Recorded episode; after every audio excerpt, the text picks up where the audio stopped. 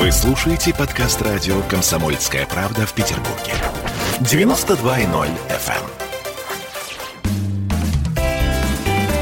эм. Ваш дом на радио «Комсомольская правда». Почему в Петербурге растут цены на жилье? Насколько они выросли по итогам 2020 года? И э, сколько нужно денег, чтобы купить что-то в нашем городе? Говорим с генеральным директором агентства недвижимости группы компаний КВС Анжеликой Альшаевой. Анжелика, здравствуйте. Добрый день. Еще у нас на связи начальник отдела продаж компании БФА Девелопмент Светлана Денисова. Светлана, добрый день. Здравствуйте. В этой программе подводим итоги 2020 года. Что, собственно, принес нам уходящий коронавирусный год? Самый главный вопрос, который у меня лично, как у покупателя недвижимости, я в этом году купил квартиру, правда, не в Петербурге, а в ближнем Подпетербурге.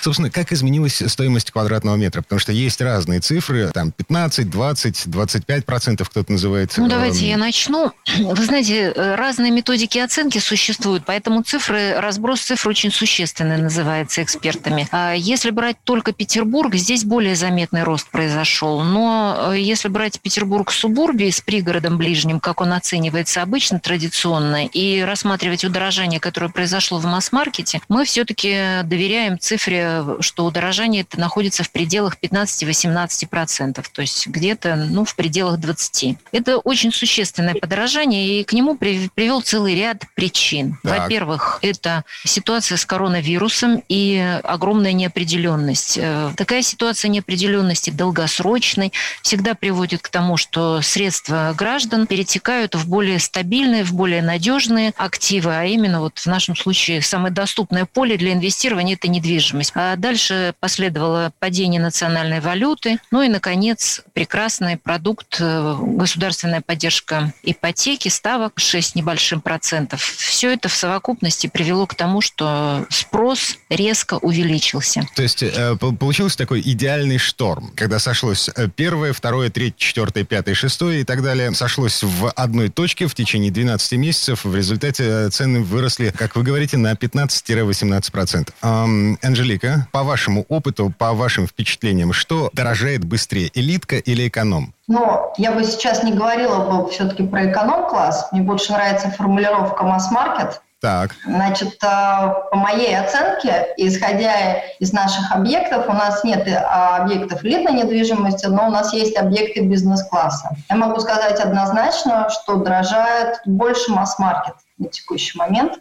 А, мы это видели, он стал дорожать с самого начала, потому что с того момента, как у нас появилась ипотека с государственной поддержкой, все а, клиенты, все а, потенциальные клиенты ринулись получать и покупать квартиры, воспользоваться этим преимуществом, которое дало наше государство. А бизнес-класс и а, класс там, элитного жилья немножко он от ипотеки не, не очень сильно зависит, если сказать, что вообще не зависит. Поэтому а, весна, лето мы наблюдали на наших а, объектах некоторое такое затишье. И, наверное, оживление произошло сентября-октября, тоже достаточно активное а, в бизнес-классе, и тоже рост цен достаточно был активен, но на масс-маркете больше. У нас на некоторых объектах это было 25%.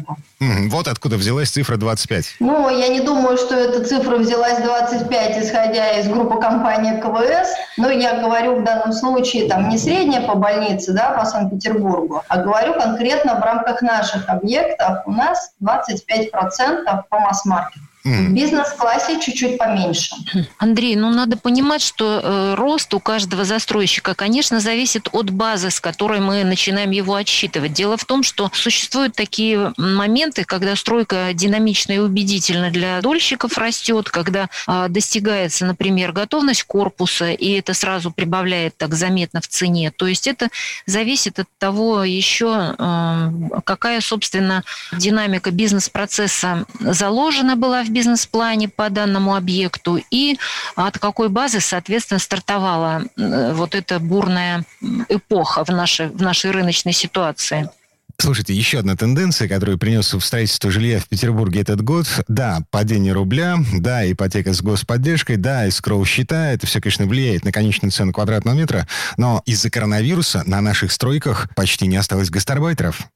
Это тоже, да, имеет место этот фактор. Действительно, рынок труда, он напряженный в строительстве, в жилищном. У нас традиционно много используется приезжих, поэтому это ситуация, когда закрыты направления, когда люди не уверены в том, что они найдут работу и не приезжают, когда сам приезд обставлен разными условиями. Выросли зарплаты. По Москве называют вообще баснословные цифры, что сейчас средний размер оплаты труда на стройках Москвы в жилищном секторе составляет 90 тысяч. Это, конечно, для Питера недостижимая цифра, но выглядит она устрашающе для нас, потому что эти деньги, как вы понимаете, они все ложатся на стоимость квадратного метра. Вот еще одна тенденция, которую я слышал и которую мы вскользь упомянули, цена квадратного метра выросла так резко еще из-за того, что на фоне роста спроса снизилось предложение. Говорят, что в Петербурге, в отличие от Москвы, строительство не останавливалось из-за коронавируса, но просто застройщики выводят в продажу меньше объектов. По объему ввода мы будем близки к цифрам предыдущего года, чуть-чуть поменьше, наверное. Это данные комитета по строительству. То есть если в прошлом году объем ввода был порядка 3,4 миллионов, в этом году мы вплотную к этой цифре должны приблизиться по их цифрам. Но э, в предложении болтается то, что выведено на рынок, что присутствует на рынок. Так вот, объем ввода новых а, предложений на продажу, он существенно сократился в конце прошлого года и сокращался э, всю первую половину текущего года. И только с середины лета, когда застройщики увидели оживившийся мощный спрос, они снова почувствовали оптимизм и стали активно выводить на рынок новое предложение. Анжелика, а как в группе КВС видит эту тенденцию? Ну, сейчас, да, достаточно высокие цены, и в данном случае объем предложения на рынке очень небольшой по сравнению, ну вот, наверное, пять лет назад был аналогичный. То есть у людей все меньше и меньше выбора. А разные причины, почему застройщики там выводят или не выводят свои объекты, это не только связано со страхом рынка, есть другие нюансы. Это переход на escrow счета и работа с банками, которая а, стала более длительной. Если раньше застройщик мог а, выйти сразу же после а, там, положительного заключения проектной декларации, то сейчас еще идет очень долгие переговоры с согласованием с банком для того, чтобы подписать кредитный договор. Это уходит не в дни, не в недели, а в месяца.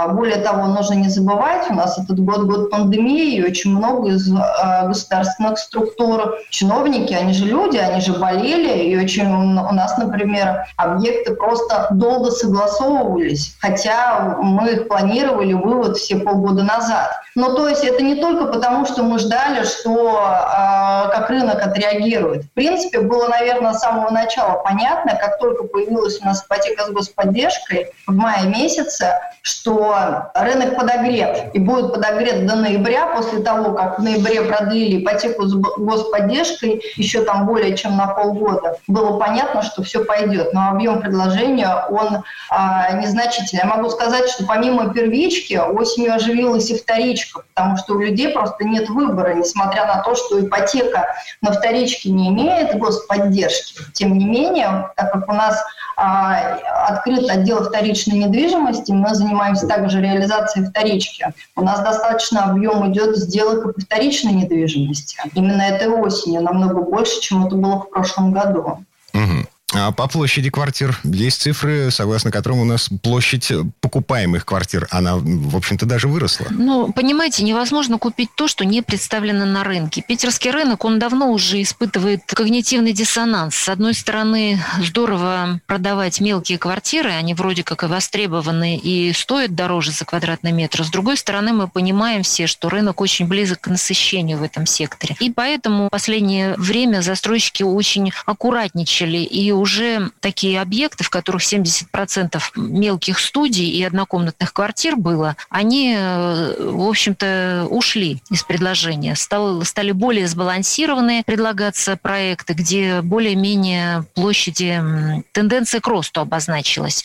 Но каждый новый кризис отбрасывает назад этот рынок. Почему? Потому что приходит э, та аудитория покупательская, которая заинтересована не в пользовании квартирой, а в спасении своих средств. То есть каждые 300 тысяч бывшего депозита, ставки по депозиту снизились, да, они норовили овеществиться в виде квадратных метров. Человек брал ипотечный кредит по низкой ставке и приходил покупать, естественно, что? Студию, потому что его первоначального взноса хватало только на то, чтобы покрыть. Ведь э, в э, ипотеке с господдержкой тоже есть заданные параметры. Мы не можем э, предоставить ипотечный кредит, не мы, а банки, тем, у кого нет собственных средств менее, ну, сначала было менее 20%, потом параметры стали более мягкими и стало допустимо заключать сделки с 15% собственных средств. Но эти деньги тоже должны где-то быть. Разумеется, гораздо больше аудитория, располагающая 15% на студию, чем тех, у кого есть 15% на двухкомнатную. Отсюда и сделки. Э, то есть раскупаются в первую очередь небольшие квартиры, и это так происходит всегда, когда речь идет о буме инвестиционных покупок, э, когда речь идет о спасении средств, что их нужно овеществить, чтобы они в любом случае не пропали, а были бы э, превращены в квадратные метры. Граждане берут без разбора не то, что им нужно, не то, что можно будет потом гарантированно продать по более высокой цене. Даже рискуя попасть на перегретый рынок однушек и студий, э, у человека все равно нет выбора, и он покупает все равно однушку или студию. Так, слушайте, по поводу того, сколько денег нужно иметь, чтобы рассчитывать на что-то в Петербурге, о том, как можно сэкономить на покупке жилья, давайте поговорим через пару минут. Я напомню, мы подводим итоги 2020 года в сфере строительства жилья в Петербурге вместе с генеральным директором агентства недвижимости группы компаний КВС Анжеликой Альшаевой и начальником отдела продаж компании БФА Девелопмент Светланой Денисовой. Ваш дом на радио. Комсомольская правда. Когда градус эмоций в мире стремится к своему историческому максимуму. Когда каждый день — это война и мир в одном флаконе. Когда одной искры достаточно для пожара планетарного масштаба. В такое время нельзя оставаться спокойными и равнодушными. На радио «Комсомольская правда» стартовал сезон высокого напряжения. Новости со скоростью телеграм-каналов. Эмоции на грани дозволенного. Гости с Олимпа и со дна. Только высокое напряжение спасет мир. Разряд. Ваш дом на радио. Комсомольская правда. А это мы вернулись в петербургскую студию радио «Комсомольская правда». Обсуждаем итоги 2020 года вместе с генеральным директором агентства недвижимости группы компаний КВС Анжеликой Альшаевой и начальником отдела продаж компании БФА Девелопмент Светланой Денисовой. Предыдущей части программы прозвучало несколько важных цифр. Во-первых, за коронакризисный 2020 год цены на жилье в Петербурге выросли на 15-18%. И вторая цифра – 300 тысяч рублей как минимальный порог входа в сделку по покупке квартиры.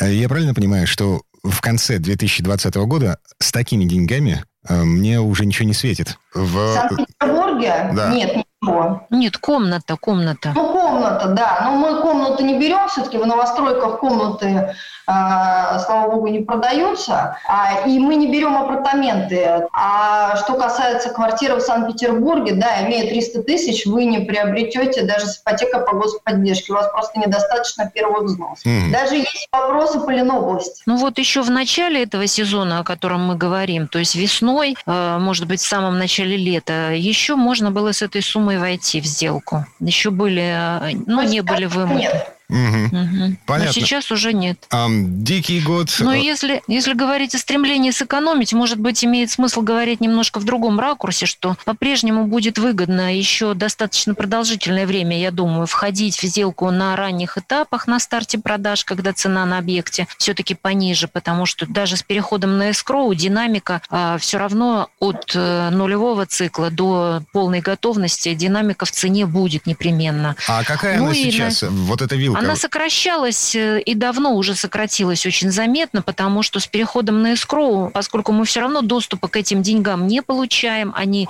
эти деньги хранятся на блокированных счетах эскроу, а мы строим на кредитные средства. Но, тем не менее, ставка по кредиту банковскому, по которому мы строим, она зависит от суммы, накопленной на счетах эскроу. Раньше мы ценой варьировались, э, так сказать, э, активность наших продаж, и если нам нужен ну, некий пул финансов, то могли всегда отрегулировать эту историю. Сейчас все изменилось, и поэтому э, разброс этот стал намного менее заметным. Раньше, еще там 7-8 лет назад, между ценой старта и ценой ввода в эксплуатацию было и 40%, и 50%. На сегодняшний день этот разброс намного скромнее, он уже составляет порядка 25% и имеет явную тенденцию еще уменьшиться, потому что вот сама история, что мы строим на кредитные, а вы получаете полную надежность, вот плата за надежность, она такая. Угу. Но есть еще, еще вариативность некоторая в том, берет человек квартиру с отделкой или без отделки. Потому что, конечно,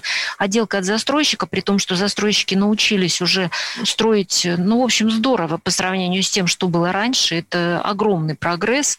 Это вполне приемлемый уровень, в котором люди живут несколько лет, рассчитываются с ипотекой, и только потом начинают уже там самовыражаться в ремонтах. Так вот, э, отделка от застройщика, как правило, конечно, тоже стоит дешевле, чем если вы э, покупаете голые стены и планируете отделывать сами. А, Анжелика, э, буквально полгода назад, э, по весне, когда все только-только начиналось, мы широко открытыми глазами смотрели на новые технологии, которые из-за коронавируса внедряют в процессы покупки-продажи квартир. Дистанционные просмотры, дистанционное оформление сделки. Это все как-то прогрессировало или наоборот идет спад вот этих технологий? Ну, у нас это все прогрессирует. Мы еще в 2019 году открыли свой онлайн-магазин квартир. И у нас 70% сделок проходят через него. Сейчас там уже 15 банков находится. А мы ушли от онлайн-показов на текущий момент. Мы ушли от конференций через Zoom с клиентами на текущий момент. В этом нет необходимости. Но наш онлайн-магазин мы развиваем, и он активно пользуется спросом. Но 70% сделок проходит. Угу. И не проходит только то, что физически невозможно провести, там, как сделки с военной ипотекой или жилищными сертификатами. Людям просто удобно, что полностью вся сделка онлайн с электронной регистрацией. Для них это абсолютно бесплатно. Никакие затраты не несут. Ну, то есть просто прежде всего потому, что это удобно и быстрее. Так, 70% это очень много. Ну, правда, да. там условные 5 лет назад это была фантастическая технология, которую даже представить себе было сложно, а, что человеку нужно только один раз появиться для подписания документов. Нет, даже подписывать не надо. А, вот даже так? Да, для этого есть усиленные электронные квалифицированные подписи, есть специальные учреждения, которые этим занимаются. Ну, то есть э, нет, никто не подписывает, делаются УКЭПы, это вот как раз электронная подпись усиленная, которую подписываются документы. Поэтому физическая подпись не нужна. Она остается нужна в некоторых банках, безусловно, при подписании кредитного договора. Там есть этот нюанс, что нужно явиться и подписать кредитный договор, но уже не, все, но уже не всегда и не, уже не со всеми банками. Поэтому я думаю, что это тоже будет развиваться, и я думаю, там особо прогрессивные банки у нас пойдут к тому, чтобы и кредитные договора тоже подписывались у УКЭПами. Ну, то есть получается, что коронавирус при всех негативных последствиях для страны, для Петербурга, для нашего общества, он, в общем-то, внес в нашу жизнь и некоторые позитивные перемены. Ну, эти перемены... На самом деле рынок пришел к этим переменам э, задолго до коронавируса. Просто он подтолкнул к массовому использованию. А так мы все, конечно, не можем стоять в стороне от технологий. Использовали все эти технологии электронных сделок уже много лет, то есть 4-5 лет. Э, но пришлось, пришлось практиковать их более широко. Действительно, весной, когда еще были и страхи, и элементы такого блэкаута, люди боялись приходить, даже передачи квартир. У некоторых некоторых застройщиков э, проводилось вот э, путем такого предъявления квартиры виртуального. Вот. Мы передавали квартиры свои вот сейчас уже осенью. В общем, граждане, конечно, хотят видеть все-таки воочию и всегда хотят прийти. Хотя мы тоже предлагали, и это несложно сделать. Но всегда, вы знаете, как в народе говорят, лучше один раз увидеть. Потрогать Лично. руками, понюхать, потрогать пощупать. руками, да. да. Конечно, это очень и интересно, и волнительно, и приятно, и поэтому... Но, ну, всякие разные ограничения неизбежно в этой ситуации возникают. Там мы ограничивать вынуждены в соответствии с требованиями Роспотребнадзора количество людей, которые прибывают. То есть нельзя прийти большой компанией с родственниками, детей лучше не брать, потому что количество... Ведь вы же хотите, чтобы там была бригада, чтобы они оперативно вдруг какие-то мелочи возникают, устраняли. А человек на квартиру – это максимум. Ну, а так, вот если вернуться к сделкам, то действительно пришлось просто, как говорится, более активно пользоваться тем, что мы уже умеем. Угу. Так, а у нас буквально пара минут до конца этой четверти часа. Давайте, ну так, в двух словах. Вот еще какие тенденции рынка недвижимости в Петербурге вы заметили, какие э, мы с вами не успели проговорить? Э, Анжелика? Ну, нужно еще, наверное, сказать, что все-таки сейчас происходит достаточно а, большой рост себестоимости строительства. Не нужно про это забывать, потому что мы вскользь переговорили про а, иностранных граждан, но себестоимость и строительные, они очень существенно растут, мы это чувствуем на себе. Поэтому точно цены не будут ниже. И а, те, кто хочет купить недвижимость, нужно покупать сейчас, потому что точно цены вот не снизятся, то, что мы видим. А какие еще тенденции? Ну, сложно тут сказать тенденцию. Хочется, чтобы ипотека еще была дешевле, потому что вот мы работали по одному из наших объектов Янина по сельской ипотеке. И даже не представляете, насколько вот спрос неимоверно в Янина, когда ипотека 2,7. Mm-hmm. Это а, в, два, в два раза ниже, чем даже президентская вот эта госсубсидия, да? Абсолютно правильно. Вот сейчас она у нас заканчивается в декабре, и сейчас просто какой-то ажиотаж. Мы работаем с Россельхозбанком, мы видим, что у нас Россельхозбанка, который никогда даже не был в числе пятерки наших банков по ипотечному кредитованию, сейчас вышел на первое место. Можете представить, какой там объем это только всего лишь по а, одному объекту. Поэтому, конечно, хочется, чтобы у нас ипотека была дешевле. В Европе она дешевле, там в Германии там 0,5, 0,5, а, то есть. А, поэтому это абсолютно все нормально, и хочется, чтобы у нас государство наше продлило эти ставки, а лучше еще подкорректировало к снижению. Ну, то есть это нормальная, здоровая история, и тогда ажиотажа не будет. Когда ведь еще ажиотаж почему происходит? Потому что все думают, вот-вот закончится.